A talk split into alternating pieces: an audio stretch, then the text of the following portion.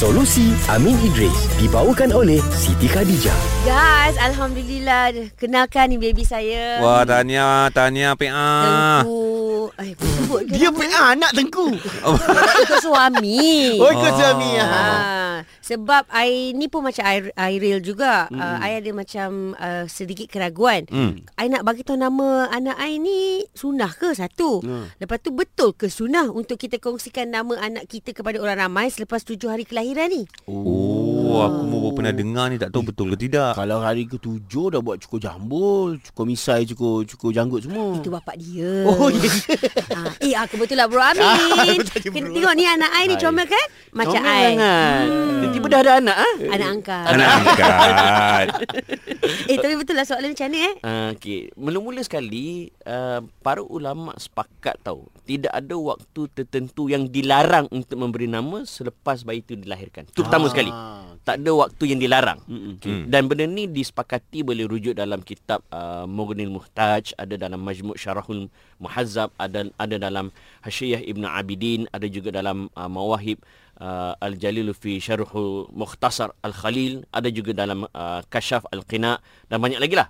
Okey, cuma menjawab soalan tadi, para ulama ada tiga pendapat. Mhm. Okey, yang paling jumhur, yang paling majoriti, mm-hmm. bahkan masyhur pen- pendapat ini iaitu sunat diberikan nama kepada anak yang baru dilahirkan pada hari ketujuh daripada hari kelahirannya. Oh. Dan pendapat ini adalah pendapat jumhur daripada ulama-ulama mazhab Syafi'i, mm-hmm. Hanafi, Maliki dan Hambali. Empat-empat mazhab. Baik. Okey. Berdasarkan hadis Nabi sallallahu alaihi wasallam dalam hadis riwayat Tirmizi Nabi sebut anna Nabi sallallahu alaihi wasallam amara bitasmiyah amara bitasmiti amara bitasmitil mauludi yaum sabi'i. Maksudnya Nabi SAW memerintahkan untuk memberikan nama pada bayi yang baru lahir pada hari ketujuh daripada hari kelahirannya. Ah, faham.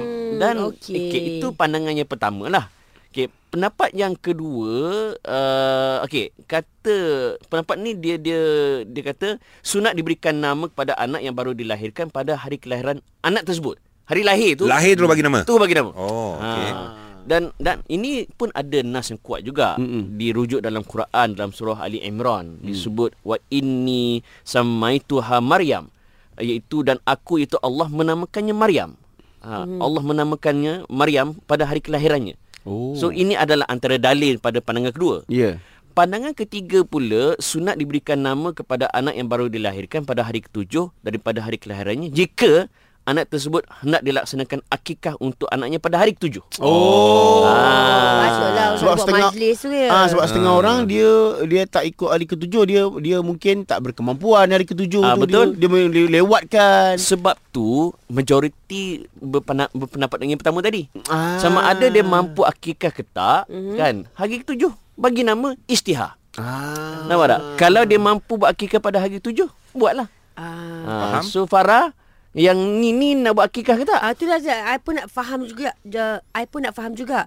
Bagi nama dengan daftar tu lebih kurang sama ke lain? Ah, ya, ya juga Kena dengan faham kan? daftar. daftar ni adalah procedural. Okey. Ah, kita kita di gini, kita bagi nama contohnya uh, bila sebut bagi, bagi nama bukan sekadar bagi nama, bagi nama kita isytihar pada orang. Ini nama anakku. Ah. Oh. Macam zaman sekarang kan ada social media. Ya, ya, Kan? ya, Macam ya. AJ dengan kata dia plan untuk buat anak seterusnya. So sini. Ha, Menang, sama menang, ada menang. kilang baru ke Ada, kilang lama ada. Allah alam lah kan. Kilang lama, kilang lama. Kilang lama yang lama.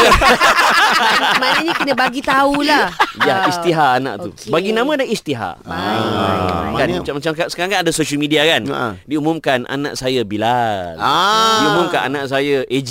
Contoh kan. Maknanya bila anak ketujuh tu nanti, anak ketujuh, Anak ketujuh, kan? Hari ketujuh tu nanti buat IG dia terus. Good idea. Kau buat bisnes eh?